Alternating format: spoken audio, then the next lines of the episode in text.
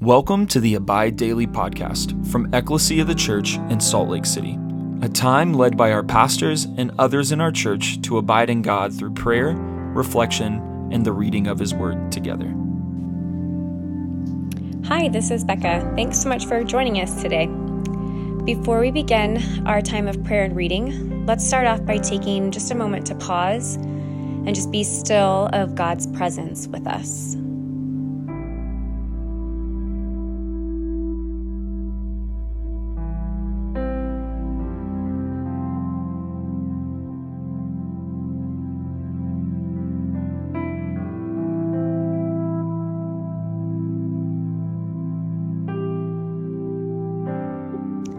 Now, just take some time to share with the Lord where you're at. You may be just waking up or ending your day, um, but whatever's on your mind, share with Him. Also, take some time to thank Him for all that He is doing, all that He's done, and all that He will do.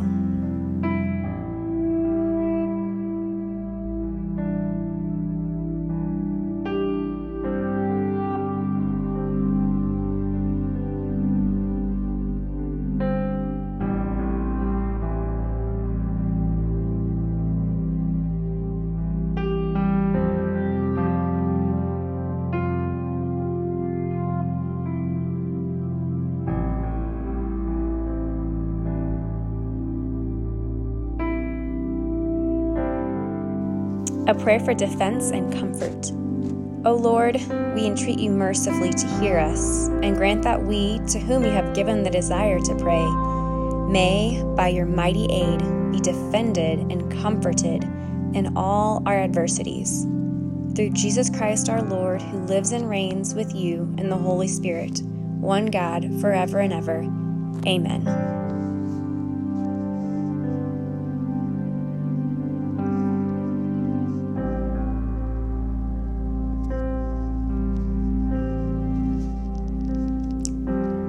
Father God, thank you for space today um, to read these truths in your word. I pray, Holy Spirit, that you would lead and give us understanding, that you would open our ears that we may hear, and open our eyes that we may see new things in your word. Draw near and meet with me and lead us into your kingdom today.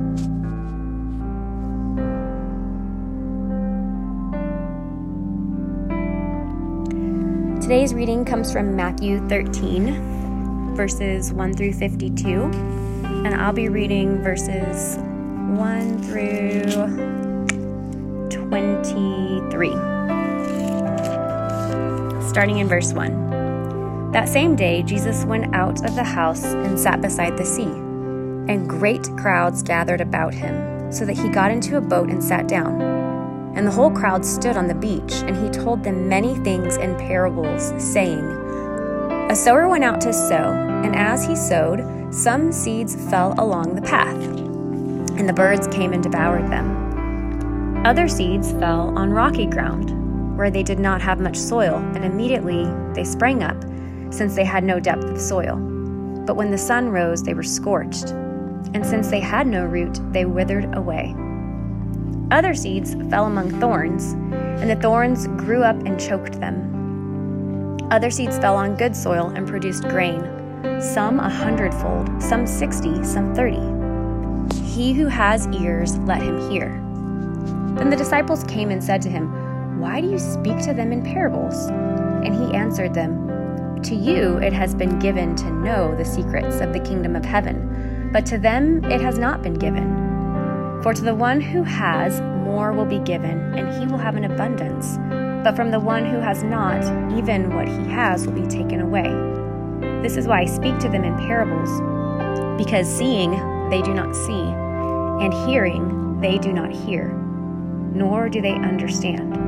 Indeed, in their case, the prophecy of Isaiah is fulfilled that says, You will indeed hear, but never understand. You will indeed see, but never perceive for this people's hearts has grown dull, and with their ears they can barely hear, and their eyes they have closed, lest they should see with their eyes and hear with their ears, and understand with their heart, and turn, and I would heal them. But blessed are your eyes, For they see, and your ears, for they hear. For truly, I say to you, many prophets and righteous people longed to see what you see and did not see it, and to hear what you hear and did not hear it. Hear then the parable of the sower. When anyone hears the word of the kingdom and does not understand it, the evil one comes and snatches away what has been sown in his heart. This is what was sown along the path. As for what was sown on rocky ground, this is the one who hears the word and immediately receives it with joy. Yet he has no root in himself, but endures for a while. And when tribulation or persecution arises on account of the word, immediately he falls away. As for what was sown among the thorns, this is the one who hears the word, but the cares of the world and the deceitfulness of riches choke the word, and it proves unfaithful. As for what was sown on good soil, this is the one who hears the word and understands it. He indeed bears fruit and yields, in one case a hundredfold, in another sixty, and in another thirty. This is the word of the Lord. Thanks be to God. One of my initial responses to this passage was truly just a heart of thankfulness we see Jesus going out to the crowds, um, those who did not have eyes to see, did not have ears to hear, yet he spread the good news. Um, and I think just the gratitude of knowing that we, being enemies of God, were chosen by him. Um, who opened our eyes and opened our ears to actually hear and understand the good news that he offered to us. So, yeah, just gratitude and thankfulness that here we see Jesus coming to the crowds, knowing and relating to that, um, being in the crowd ourselves, and only by God's grace, Him giving us eyes and ears to hear and see um, the goodness that He came to give us. I think it's also um, just a good reminder every time we do the podcast um, we usher in our time with prayer. And in that prayer, we specifically ask Holy Spirit to lead and give us understanding. So I love that here we see that reiterated, right? That it's only the Holy Spirit that can give us understanding, that can point us to Jesus when we read His Word. Um, so I find that um, pattern in my own personal prayer and devotion that He would open my eyes to see Him, open my ears to hear what He would have for me, um, to be just that like really good practice and reminder to invite the Holy Spirit for those things that only only He can really do as we read the truths of Scripture. Um, but yeah, I think uh, besides that, what really stood out is just the keen awareness that we have an enemy that comes to steal, kill, and destroy. And here in this parable, you know, we see that um, seed is being sown, but the enemy snatches some of it away quickly. That's on the path because there's no understanding there. Uh, he also can use trials, persecution, hardship um, to keep the roots from growing deep there um, in the rocky ground. So, again, there's no fruit.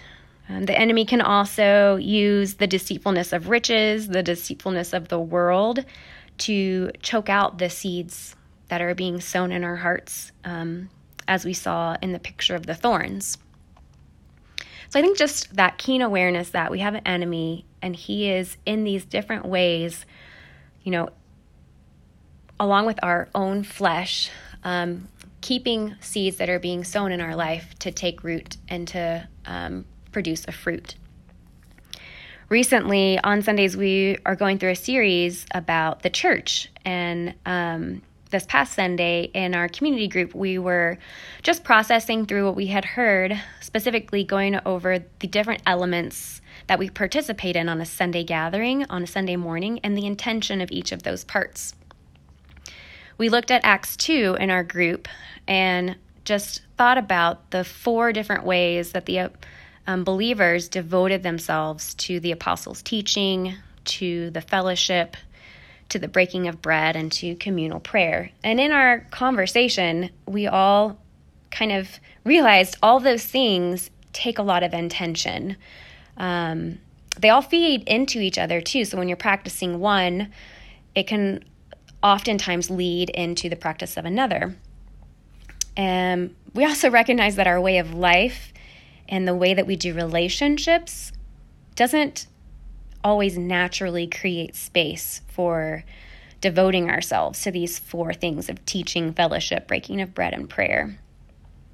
Um, and we admitted definitely like a need for the Lord to change our hearts in these areas so that we could initiate these devotions.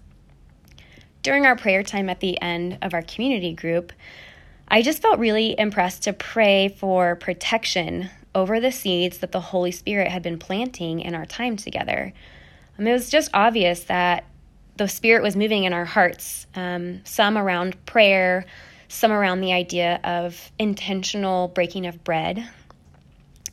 And I know we can all, I know I can sit in a room and hear something and then discuss it, surmise about it until I'm blue in the face, but then leave and never be changed by it. And so I just, I felt really impressed in our time to just pray for protection against the enemy to take those seeds that were being sown and keep them from growing. So naturally, when I read this passage, that's that's what really st- stuck out to me that the enemy can come and take those seeds um, but that we also have a responsibility to nurture the seeds that God is sowing in our hearts. I'm reminded of 1 Corinthians chapter 3, where Paul talks about, um, you know, he, there's planting of seeds, there's watering of seeds, but it is truly only God who can give growth to the seeds that have been sown in our hearts. So we know that it's a grace of God that He would even give us a desire to nurture the seeds that have been sown in our hearts. So I wanted to um, just end our time of reflection on this passage by maybe just asking the question, going back to that Acts 2 passage.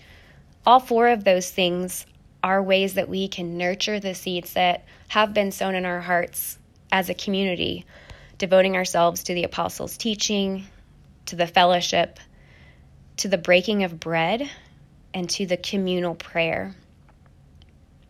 What are the seeds that have been sown in your heart recently? And out of those four ways, how could you be nurturing and watering those seeds and asking the Lord by His grace to bring a fruit? By the apostles' teaching, by the fellowship, by the breaking of bread, or through communal prayer?